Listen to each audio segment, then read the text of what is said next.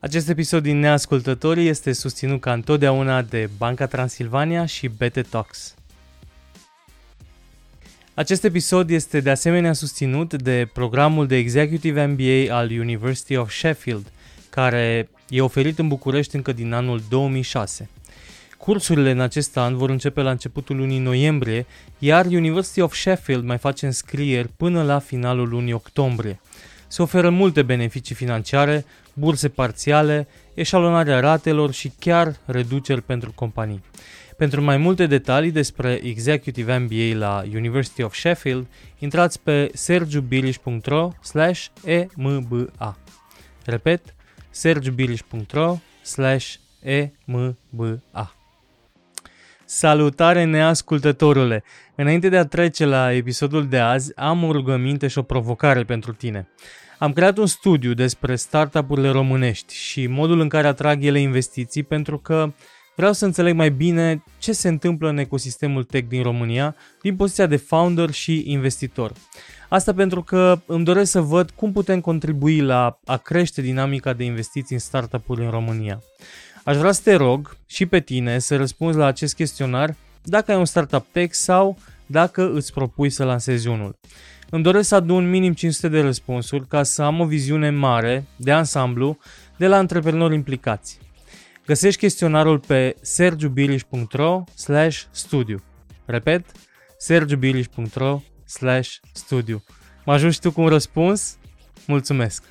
Așadar, bine v-am regăsit, dragi neascultători, la un nou episod, de data asta un episod special, de sărbătoare, pentru că podcastul Neascultători a împlinit un an. Nu pot să cred că a trecut deja un an de când lansam foarte, foarte timid primul meu episod.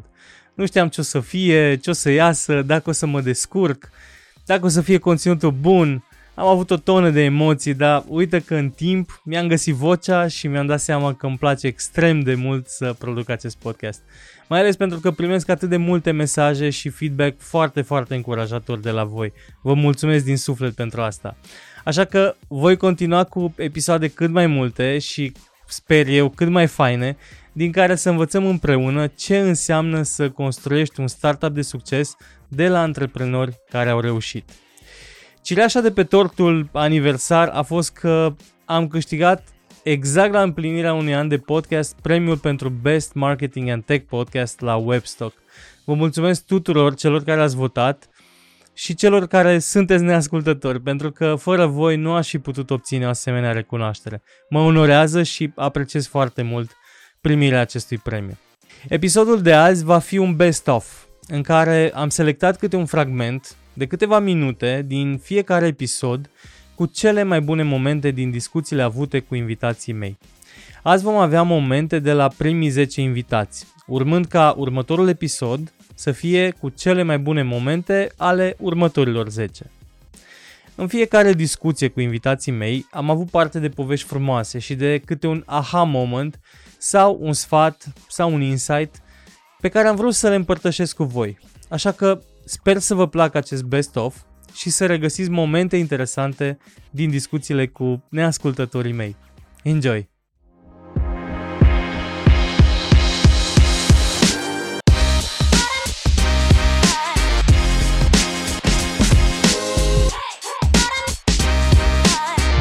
Neascultătorii cu Sergiu Biriș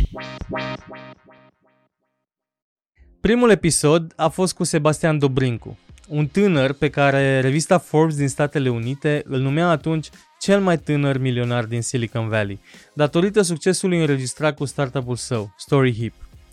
Ce m-a fascinat la Sebastian a fost cât de tânăr era și cât de cu picioarele pe pământ părea, dar mai ales am fost uimit cât de devreme a început el să meargă pe drumul antreprenoriatului. Au fost foarte multe momente savuroase în discuția cu Sebastian, dar am ales un fragment în care îmi povestește cum a făcut primii lui bani când avea doar 8 sau 9 ani. Când am văzut că deschide Notepad, îl salvează în punct HTML și îl deschide în site, am zis, wow, trebuie, să, trebuie să învăț să creez și eu site-ul. Și am început, uh, asta a fost următoarea, următorul pas în aventura asta mea în programare, am început să învăț HTML, am început să-mi fac singur propriile site-ulețe și la un moment dat când am ajuns să să, să fiu capabil să, să creez un site cât de cât decent, am început să contactez nu mai știu ce platforme. Bine, câți ani aveai? Erai Aveam totuși... 8-9 ani, tot o, eram. doamne, erai super. Foarte, super, super tânăr. Da, încă eram la școală, în clasa 3 a 4 nu mai oh știu. my God. Deci Și- tu ai început să contactezi pe... Da, pentru că nu mai uh, mă săturasem să fac pentru mine lucrurile astea. Știu că Mhm. făcusem uh, uh, pentru taică mi avea ceva firmă, vindea terenul la momentul respectiv sau ceva de genul și am vrut să-i fac eu un site, dar totuși erau uzuri interne, gen le făceam pentru mine așa de fan, de hobby. Mhm. Și voiam neapărat să, să-mi folosesc abilitățile astea și în uz extern, gen să contactez lumea, să văd care are nevoie. Și cel mai la îndemână am intrat pe, nu mai știu ce, uh, erau tot felul de portale de astea de joburi, unde Mhm. gig-uri de astea. Rent a unde- coder. din Exact, astea, exact, da, da, gen, da, da. genul ăsta, exact. Și pe acolo am găsit primele giguri de genul, Mhm. unde ne-am făcut și pro- primii mei bani, am făcut, nu mai știu, 50-60 de dolari, din, uh, care erau pentru Mișto, mine. la Wow, 9 ani. wow, Wow, o grămadă, era- căruțe de bani. Era o grămadă de bani, adică ai mei mai dădeau 10 lei ca să mă duc la chioșcul școlii să îmi iau un corn, nu mai știu ce, și apoi când am început să-mi fac proprii mei bani, eram, wow, milionar deja dintr-o dată, printre prieteni. Printre Ce toate. ziceau ai tăi? Adică erai la o vârstă super fragedă și tu Da, făceai uite, bani. mult timp nu m-au crezut că fac bani. Le ziceam, uh, în primul Faci rând aveam prostii, nevoie, poate. exact, în primul rând aveam nevoie de un cont unde să încasez banii, știi? Și cred că m-am ținut de ei o lună, două, până i-am convins, dați și mie un cont. M-am ținut de taică meu, dă și mie tată un cont să pot să încasez banii ăștia. Nu mă credea că fac la asta. vârsta aia cum să te creadă Da, că 8 tu 9 ani tu zicea cine făceai știe ce ceva fac, serios. vând, ce Dumnezeu vând, de încasez bani, ce ai făcut? Am stat, le-am explicat și după un timp i-am convins eu la un moment dat să, să mă ajute să încasez banii aia. Și știu că eram în bucătărie cu ai mei la un moment dat și încă mi-am cu momentul când au intrat banii prima oară în cont și maica mea îl întreabă pe, pe tata, îl întreabă, chiar au intrat banii ăia? Eu auzeam că vorbeau gen să nu aud eu așa. Aha. Zice, da. Și maica mi-a făcut așa o față de mirată, nu știa ce, ce să mai zică. Nu, într-un fel le-am închis gura, că nu se așteptau să, să fie adevărat tot ce le ziceam, știi? N-a trebuit să dai Dar- explicații după aia, bă, totuși tu ce faci? Da, am stat mult timp și înainte de asta am stat să le explic, le arătam cu exemple exact uite ce fac, ce așa. Pentru că n-am, și eu dacă aș avea un copil, mi-e greu să, să înțeleg la 8-9 ani ce, din ce ar putea el să producă niște bani, știi? Da. Și aia, aia a fost prima mea uh, interacțiune cu programarea la un nivel aplicat, unde chiar am văzut că pot să-mi folosesc și a fost poate un moment ăsta de pivot, pentru că am văzut că pot să-mi folosesc abilitățile tehnice pentru a crea ceva în lume care, uite, până la urmă produce bani, adică înseamnă că creează niște valoare undeva pentru cineva de, de ajung să plătească. Episodul 2 a fost cu Paul Apostol, fondatorul Digital Nation, un proiect educațional prin care ajută tinerii să dobândească competențe în domeniul IT pe specializări ca programare, design sau cybersecurity. Pentru inovația adusă în procesul de învățare, Google le-a oferit un grant de 500.000 de dolari. Am ales un moment în care Paul îmi povestea despre mindsetul antreprenorilor de succes. Uh, Pentru generațiile mai tinere, uh, rolul cel mai important este la noi. În primul rând, noi trebuie să avem mindset-ul ăsta ca să-l transmitem. Ei sunt foarte deschiși și urmează mentorii și urmează echipa. Uh, Doar că noi, ca mentor, trebuie să, avem, trebuie să transmitem ce trebuie. Și aici uh, e un punct, într-adevăr, foarte important pentru generațiile care sunt, nu știu, peste 20 și, să zic, 4-5 de ani. Așa este mă întreabă lumea în zona antreprenorială, că noi avem o zonă de incubator, uh, mă întreabă, da, de ce să rămânem în România când statul face ce face, spre exemplu? E, și sunt tot felul de, de, de întrebări de genul ăsta pe care dacă le analizezi îți dai seama că de fapt statul, ok, ar putea să te ajute mult mai mult, dar tu ai atât de multe lucruri pe care le poți face în propria ta grădină, pentru că eu mă întorc și le întreb pe acel om, ok, hai să vedem ce ai făcut tu, hai să vedem uh, care e proiectul la care ai lucrat și unde te-ai blocat. Blocajul nu va fi la stat, cel puțin la noi acum și mă uit la toți antreprenorii care încearcă un, un proiect de startup, blocajul nu este la stat. Da, statul ar putea să te ajute, însă tocmai asta e mindset-ul de antreprenor, să nu ții cont de frână, uh, ci să găsești o modalitate în care să poți să crești. Și tocmai asta, e, adică tu dacă vii și spui nu mă învață statul sau nu îmi dă aia sau e, e, automat asta e mindset-ul la care trebuie să lucrezi ca să devii antreprenor.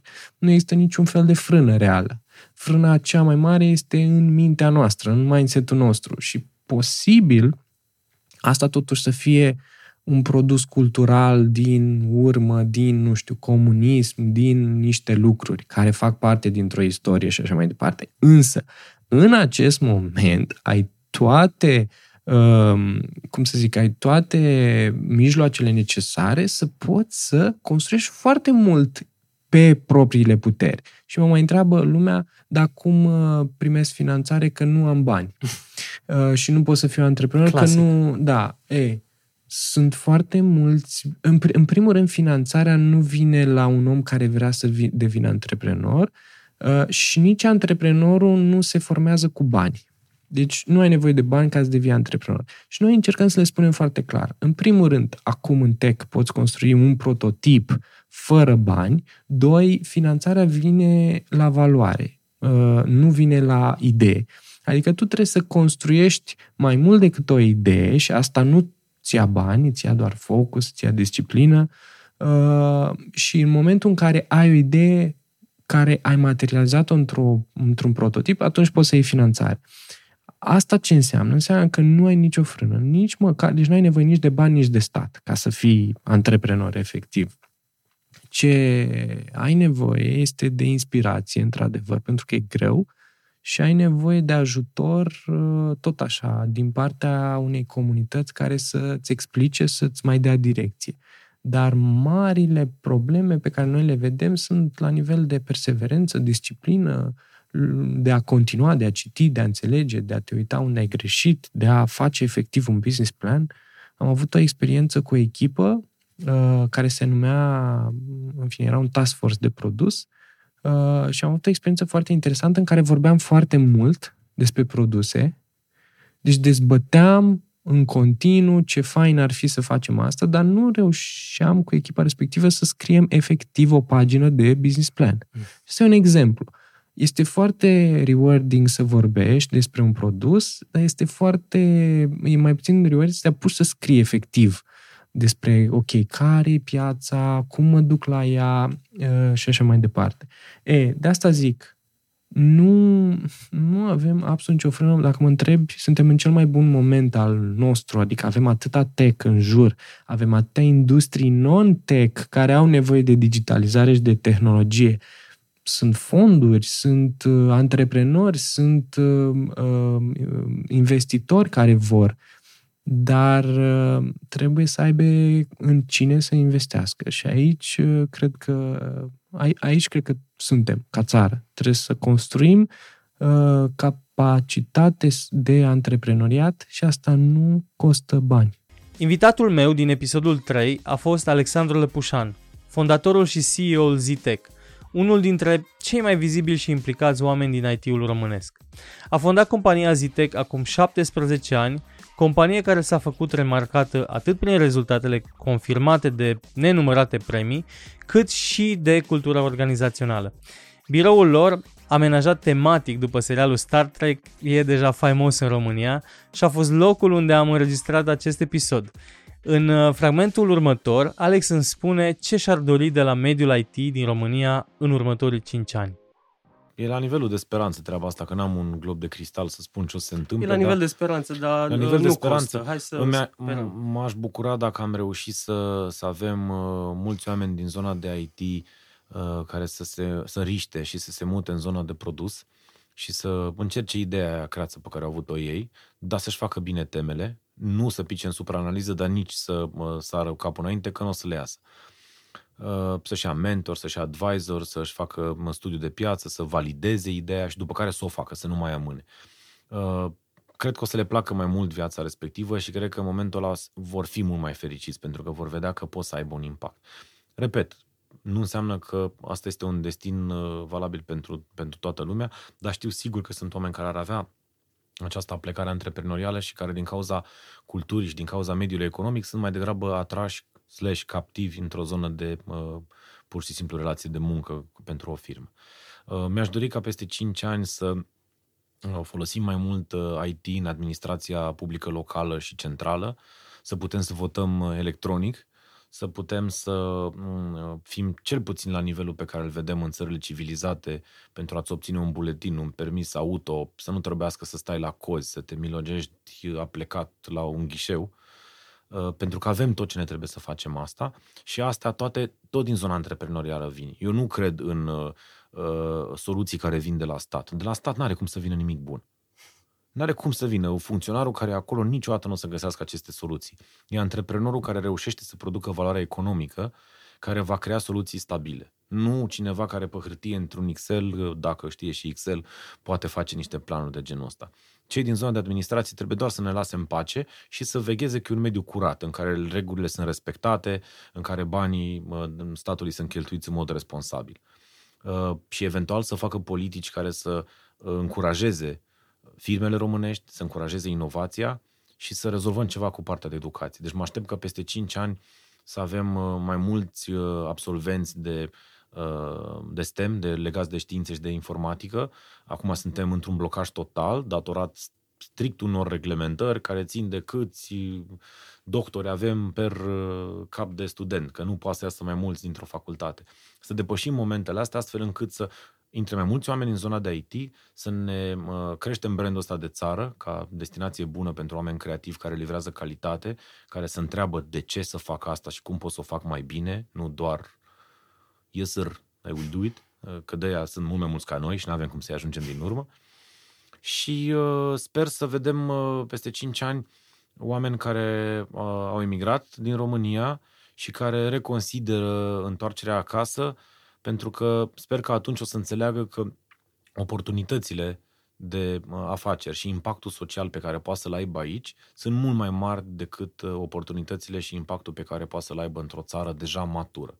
Da, acolo poți să obții un mediu bun de viață în care să ai copii, să-i crești, în momentul în care nu ai alte năzuințe, ca să zic așa. Dar uh, o să fie foarte greu să schimb acolo niște lucruri, pentru că uneori nu trebuie schimbate, sunt bine mersi, și în altele, uh, it's gonna be difficult uh, pentru un român să facă asta.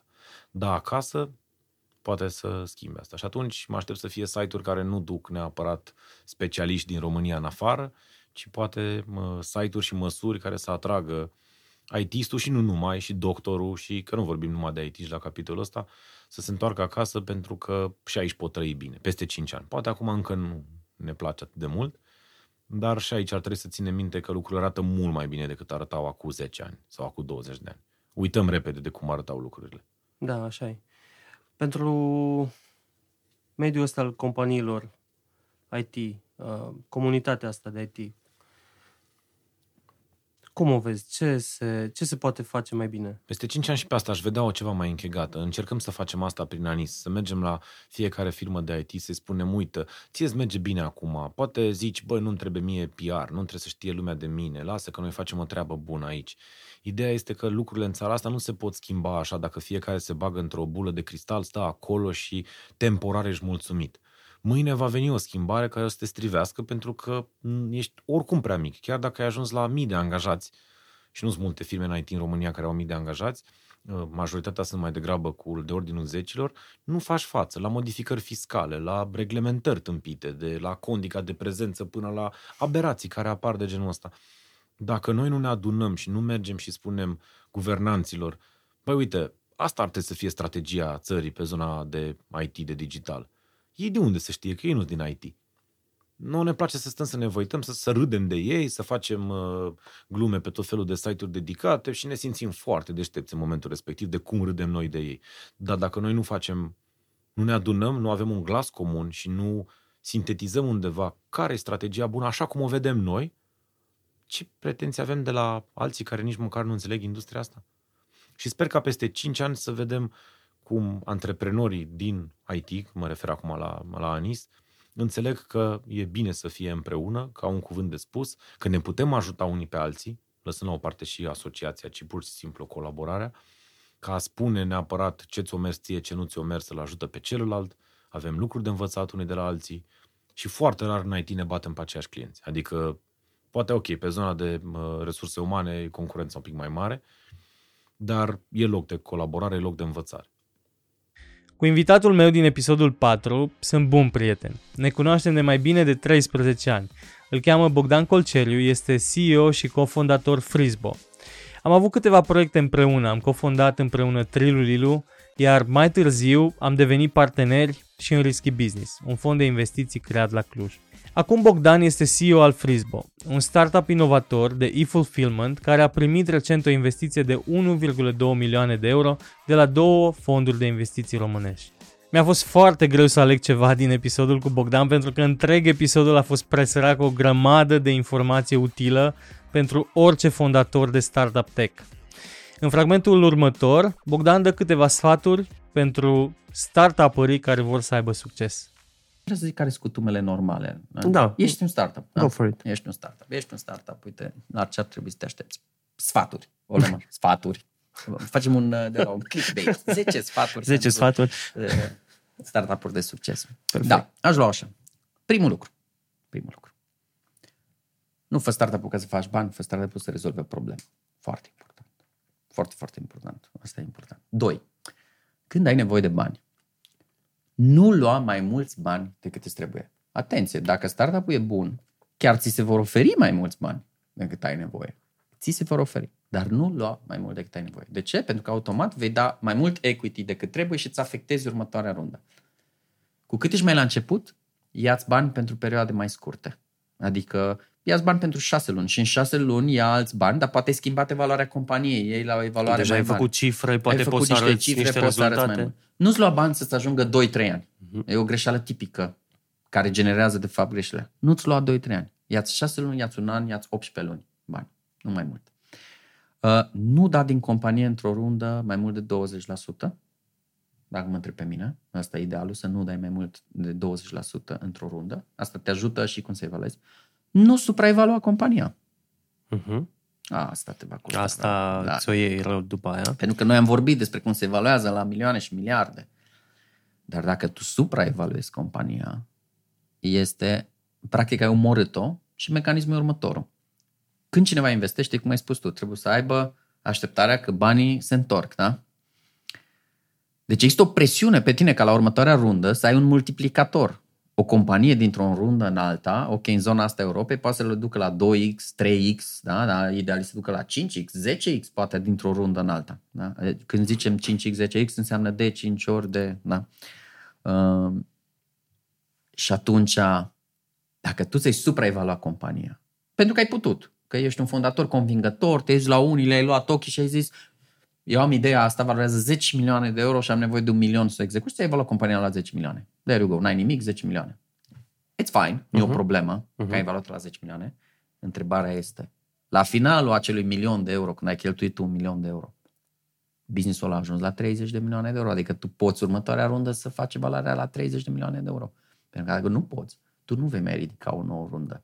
Tu vei ridica probabil tot la 10, care deja se numește bridge round, adică rundă de Hai să o- supraviețuire, hai să o împingem, că am Mhm. cam greșit-o prima tură. Sau mai rău, down round, adică mm, ne-am cam dus în sus. Și când intru un down round, trebuie să mă duc la primul investitor să zic, mă, nu ești bine, dar nu, acum te repar cu equity și Încep ai, show- începe show Da. Da. Deci e foarte important să nu-ți supraevaluezi compania și să ajungi la măsura corectă, cum o numea Aristotel în etică. Măsura corectă e foarte importantă. Mhm. Uh, și la fel, e important să nu faci subevaluare, pentru că în cazul ăla vei da mult mai mult din companie decât cazul și nu, pur și simplu nu-ți lași loc de runde următoare, ceea ce va forța un exit de vreme la o valoare mai mică și de aia noi vedem în regiune exituri startup-uri românești care fac exit la 5 milioane, la 10 milioane. Dar greu vedem unul la 100 de milioane sau la 500 de milioane, la un miliard nici nu mai vorbesc. Mhm. Da? Uh, și astea sunt motivele. Deci cred că lucrurile astea trebuie știute, trebuie înțelese de toate părțile. Ce pot face să le înțeleagă? Să întrebe. Deci când un startup merge să ia bani de undeva, trebuie să facă câteva lucruri. Unu, să întrebe alte startup-uri care au luat bani ce și cum. Să nu o facă de capul lor. Să-i spune că doar știi, atât de puține startup-uri române sunt finanțate și au succes încât e simplu, îi găsești și suni. Deci, unu, să întrebe, să nu le fie frică să întrebe. Doi, să facă due diligence pe investitori. Să vadă ce au mai făcut cine Da. se... Noi trăim în ideea care investitorul vine, îmi dă bani și el face due diligence pe mine să vadă dacă merit banii lui. Dar întrebarea e și invers. Investitorul merit, te merită pe tine ca startup. Adică e ok, Fă due diligence. Du-te verifică în ce am mai investit, cum am investit, care startup-uri în care am investit, ălea. Hai să-l sun, pe aia, cine, pe ăla, pe ăla. Crezi că e vreun fondator, noi știm mulți fondatori, pe majoritatea îi știm din România, îl știi pe vreunul care n-ar răspunde la genul ăsta de solicitare, care nu, ar, Nu, nu, nu, îl sună un absolut. necunoscut, ce scuze, uite, am aflat că, felicitări că ai făcut ce ai făcut, whatever, am aflat că uh, Investitorul ăla, investitorul cu tare- ăla și se uită la mine, cum e, e ok sau nu e ok? Îi vreunul care n-ar răspunde cu mare drag la asta? Nu. Toți o să zică, Da. bă, ai grijă cu el că Ai grijă la aia, sau, e foarte bun, foarte e excelent, te poate ajuta acolo Mhm. și acolo și așa mai departe, Mhm. știi? Sau am opțiunile astea de investitori, ideal așa e. Am opțiunile astea, uite, ăla, ăla, ăla. Cum aleg? Cu care mă duc? Mhm. La ce să fiu atent. La ce să fiu atent? Exact. Mhm. Am uh, contractul ăsta pe masă de la investitori. E bun, e rău, ce? Pentru că nu există, nu ai ce ai, ai n-ai în piața asta know-how real. Și know-how e doar la aia care și-or spar capul, ăsta e adevărul. Și întreabă Da. pe aia. Ce să zică? În episodul 5 l-am avut invitat pe Vladimir Oane, unul dintre primii fondatori de startup tech din România și un adevărat exemplu de antreprenor care reinvestește în ecosistem. Este President of the Board la Innovation Labs, a fost cofondator al Uberview, companie achiziționată de Hootsuite, iar acum este CEO al DeepStash și advisor pentru multe companii.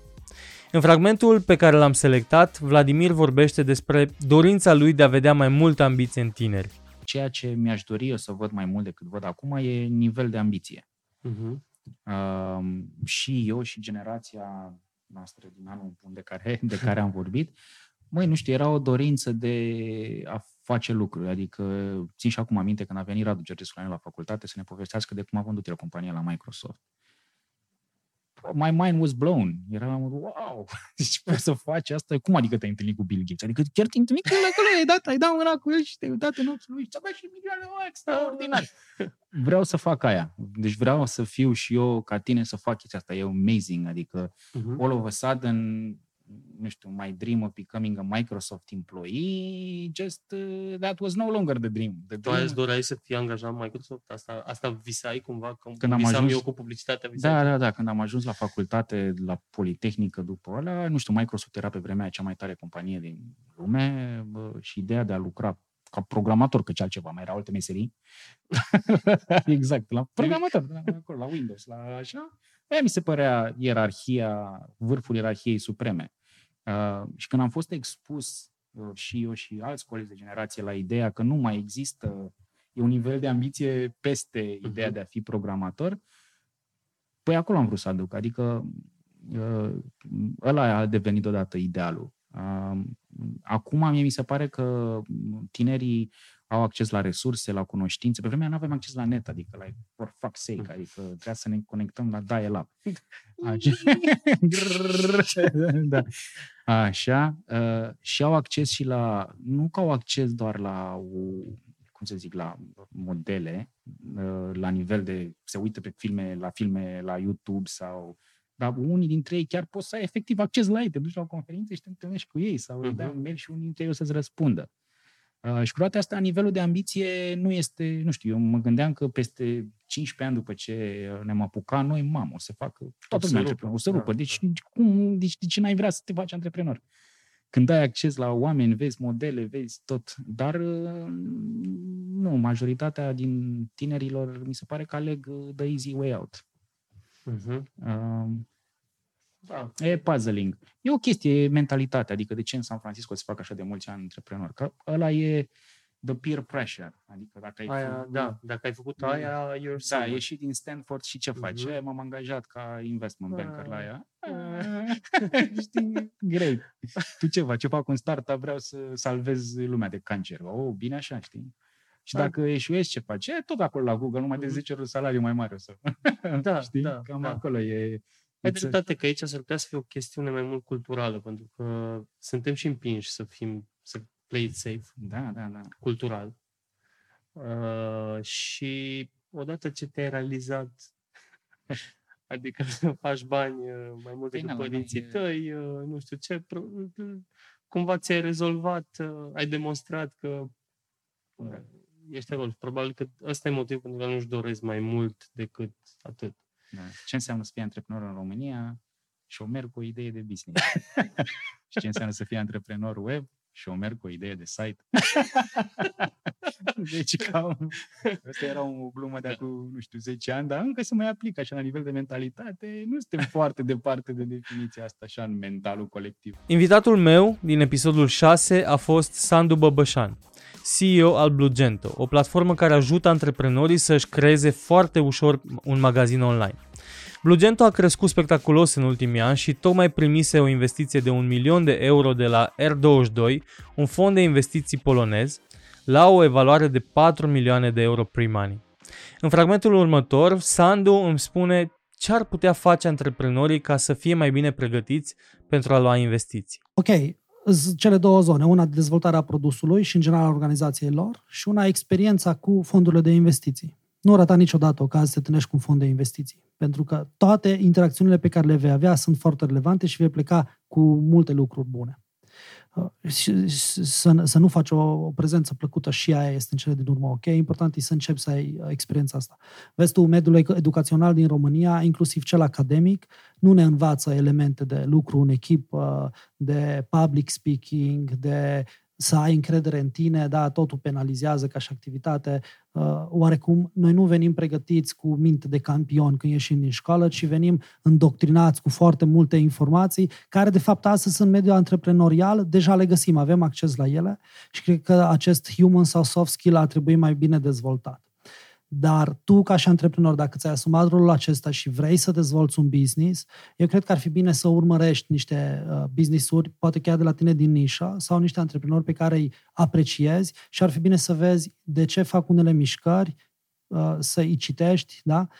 După aia, dacă tot avem acces la, uh, financiar, la informații pe, în România, poate că ar fi interesant să mergem la evenimentele internaționale, dacă îți propui proiectul tău să crească, eu cred că ar trebui să începi să cunoști piețele pe care vrei să crești, așa că primul lucru, primul pas pe care poți să-l faci e să mergi la evenimentele de specific de pe piața respectivă, a fi în contact cu acel ecosistem, cu furnizorii din piața aia, a vedea care sunt trendurile, a vorbi cu clienții de pe regiunea respectivă, este un know-how pe care trebuie să-l câștigi și asta se face doar efectiv mergând pas cu pas ca să înțelegi lucrurile de acolo.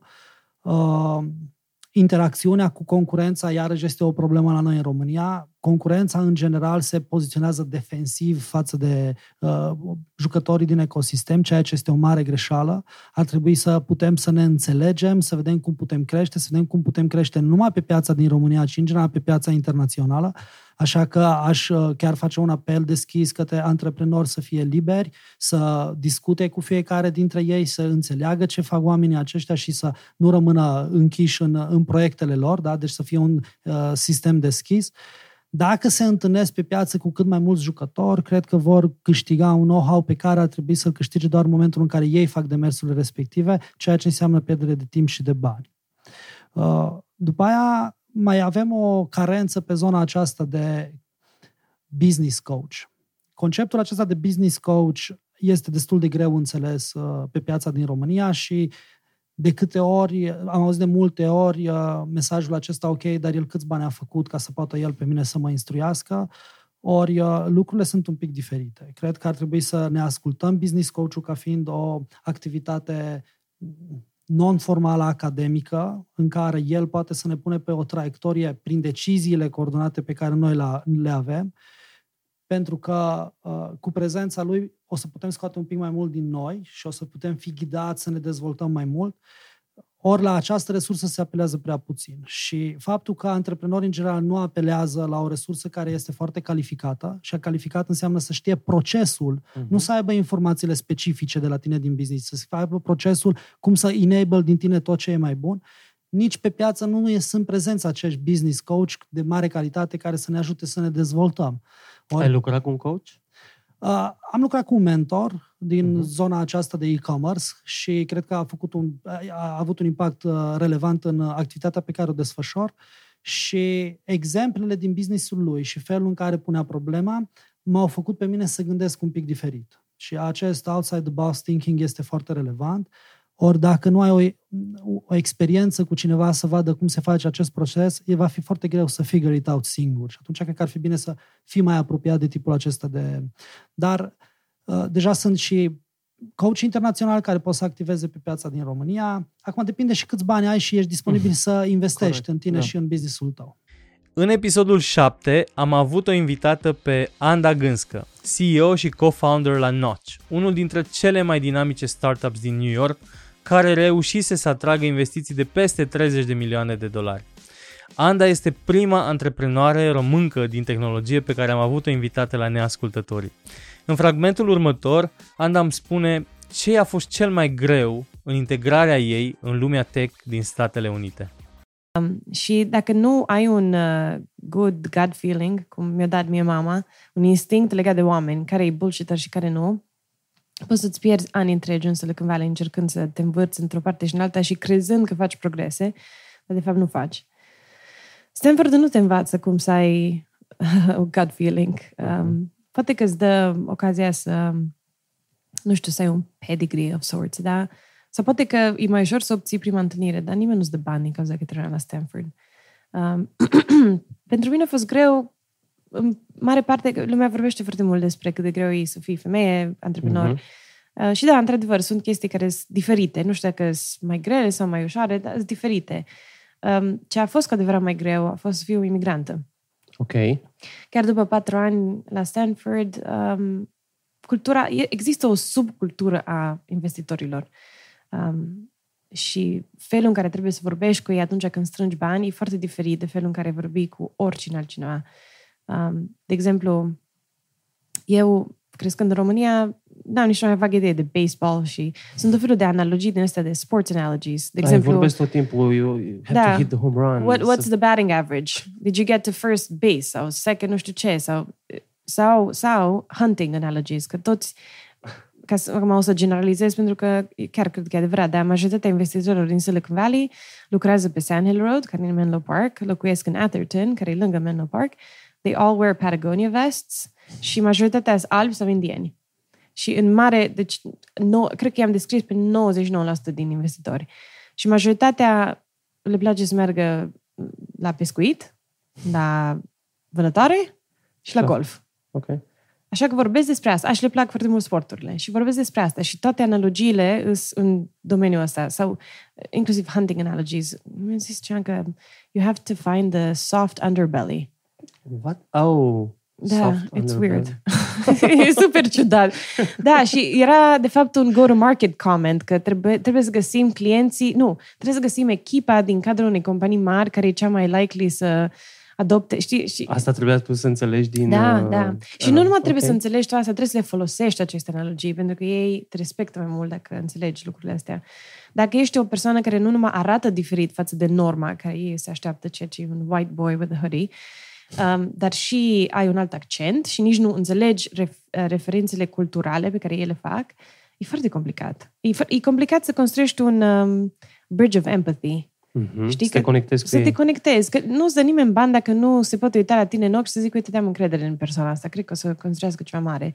Și cum ai navigat uh, cum ai navigat toată povestea asta? Cum ai ajuns să înțelegi uh, cultura lor, uh, jargonul, uh, cum, ai, uh, cum ai reușit până la urmă să te conectezi cu ei?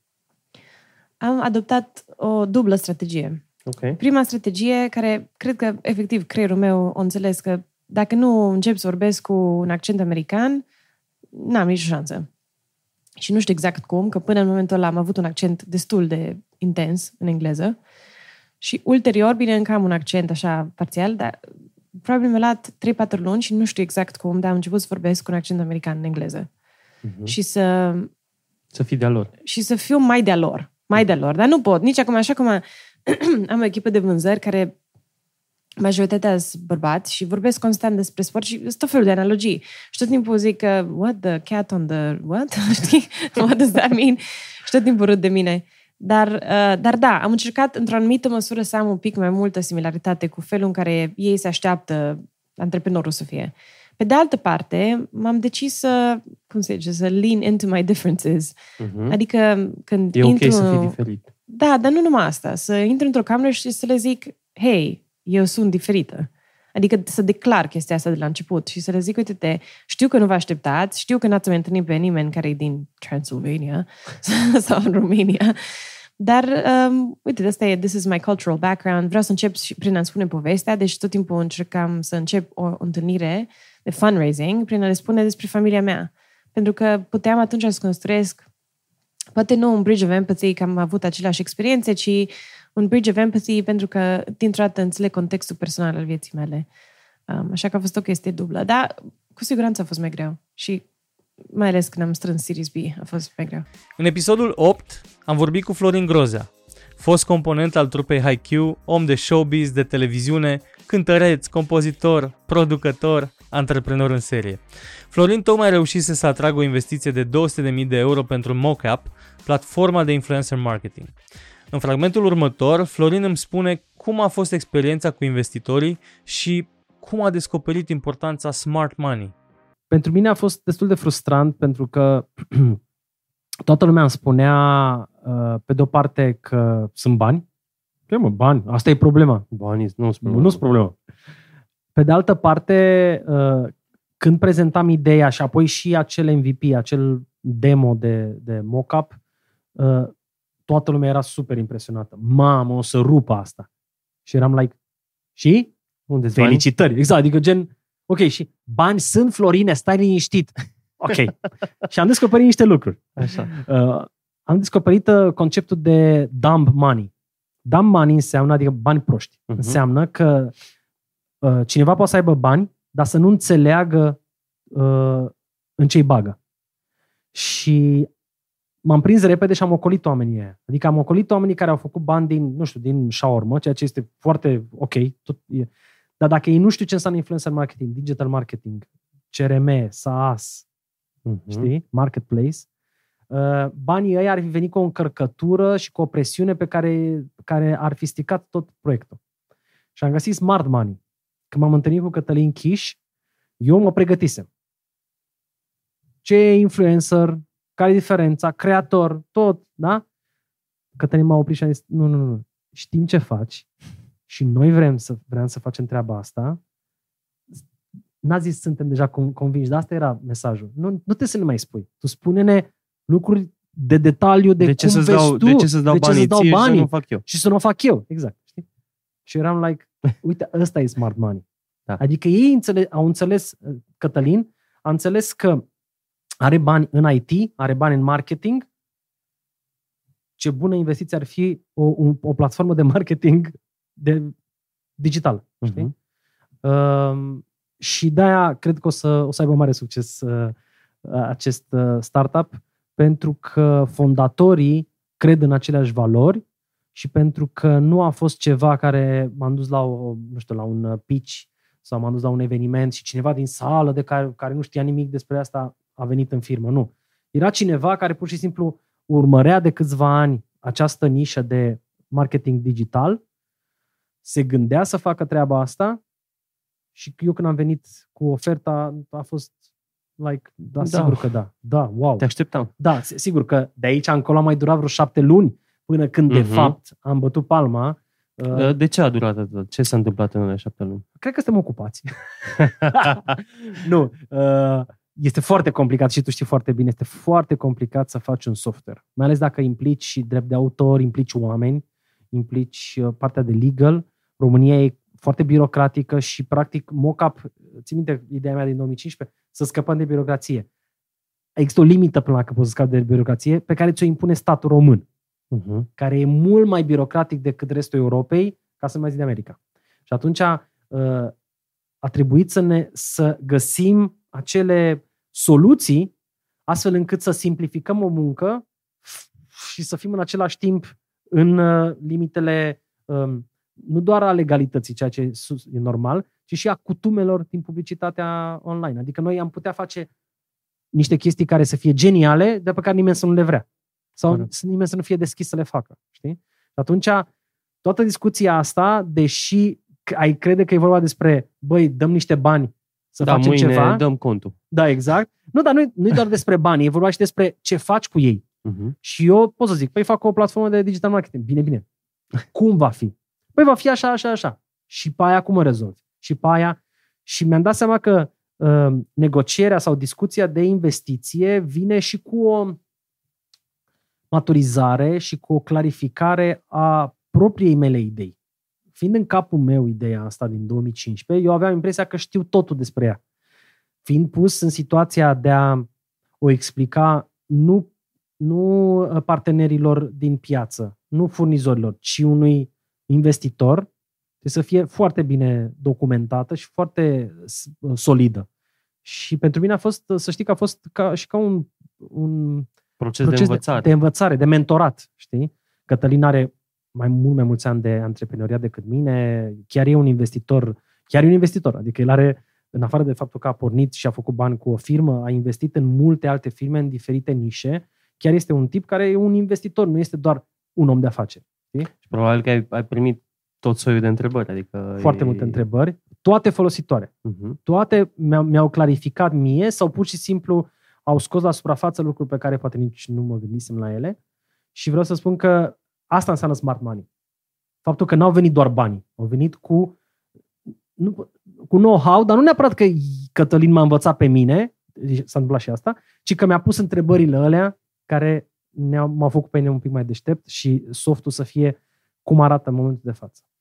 George Haber, invitatul meu din episodul 9, este supranumit și inventatorul sau părintele DVD-ului, pentru că prima companie pe care a creat-o în 1993, Comcore Multimedia, a creat algoritmul care a permis, începând de atunci, ca filmele și muzica să poată fi rulate pe DVD. Trei ani mai târziu a vândut această companie pentru 80 de milioane de dolari. Pentru multă vreme, George a fost cel mai bogat român din Statele Unite. În fragmentul următor, George îmi spune ce crede el că nu înțeleg companiile din România în comparație cu cele din Silicon Valley. Foarte important și ce văd eu că există lipsă destul de mare în companii românești sau într-o parte din ele, este această, nu știu, acest respect pentru client, această expresie în care Uh, să-ți dai seama că, de fapt, businessul tău depinde, de fapt, de un singur lucru, de clienții pe care îl ai. Ce le vinzi uh, e mai puțin relevant. Că ai tu software-ul cel mai sofisticat din lume, bravo, Ionică, dar dacă n-ai niciun client pentru el, poți să ți-l sofistichezi mai departe, singur, acolo, în fața calculatorului. Pe de altă parte, poți să vinzi frunze de iarbă, uh, dacă ai milioane de clienți care vor iarbă românească, ai un business extraordinar. Deci, persoana cheie în orice business este cel care are banii să ți dea ție pentru ceva ce tu ai să îi oferi. Uh-huh. Deci, chestia asta parcă nu, nu, nu este înțeleasă atât de bine în România cum este înțeleasă în Silicon Valley, de anumite companii.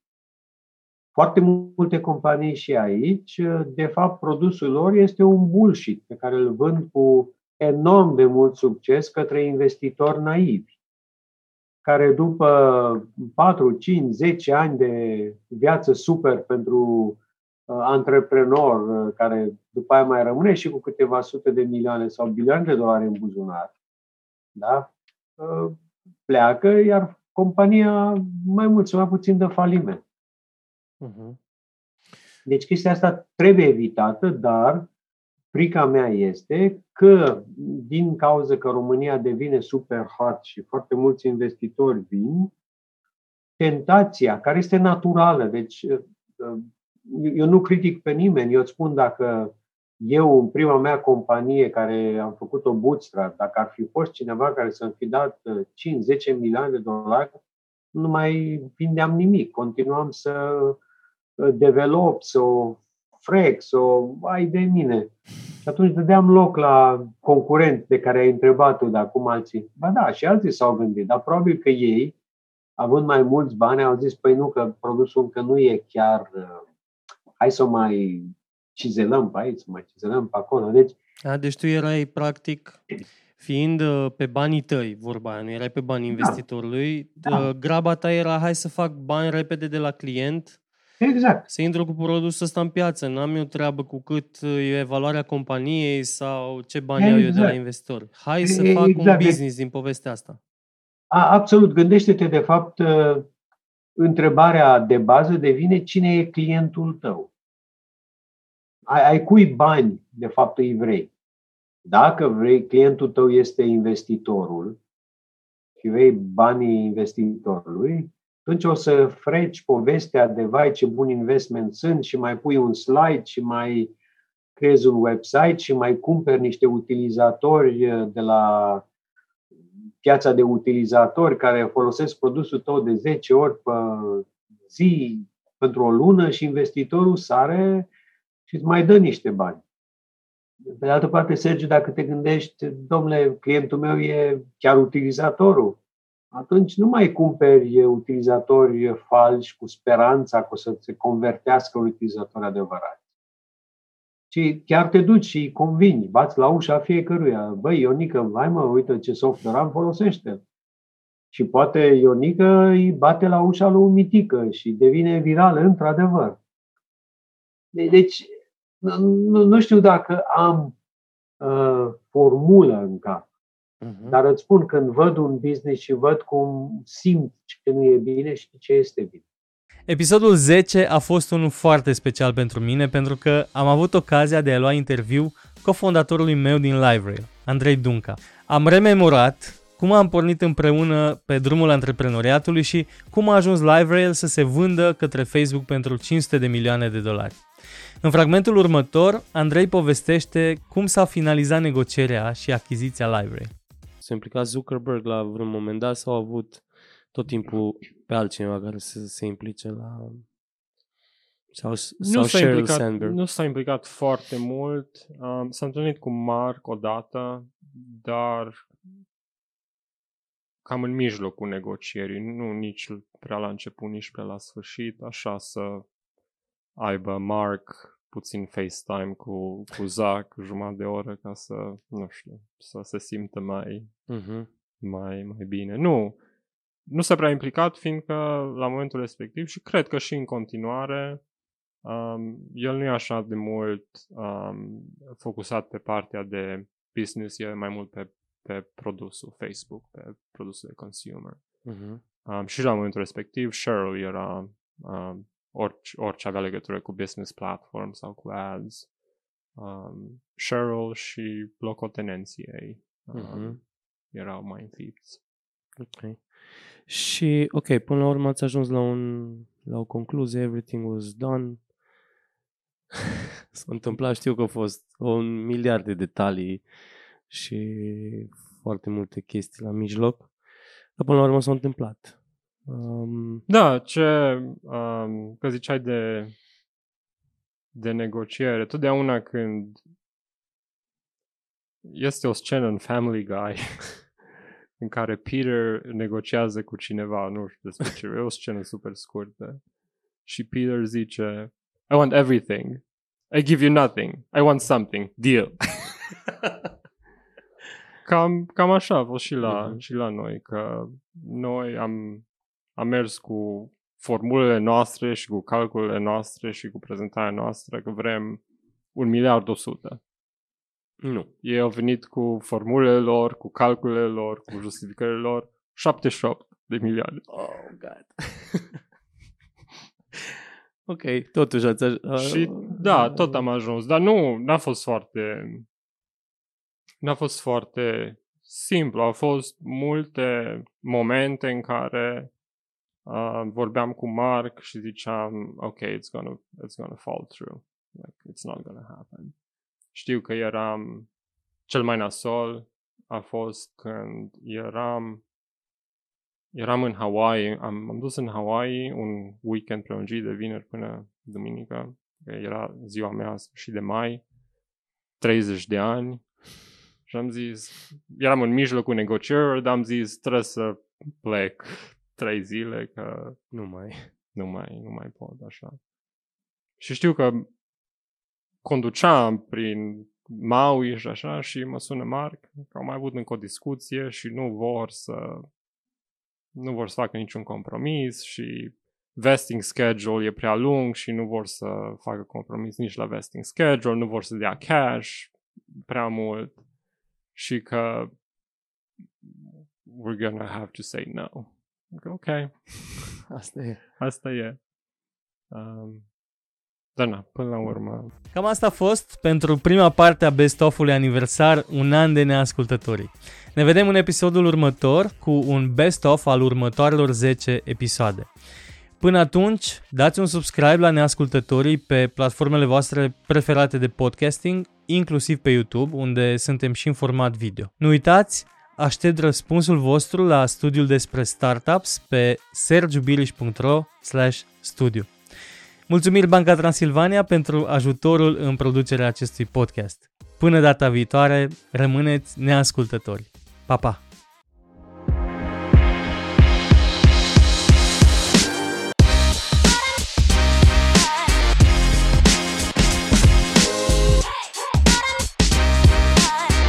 Neascultătorii cu Sergiu Biriș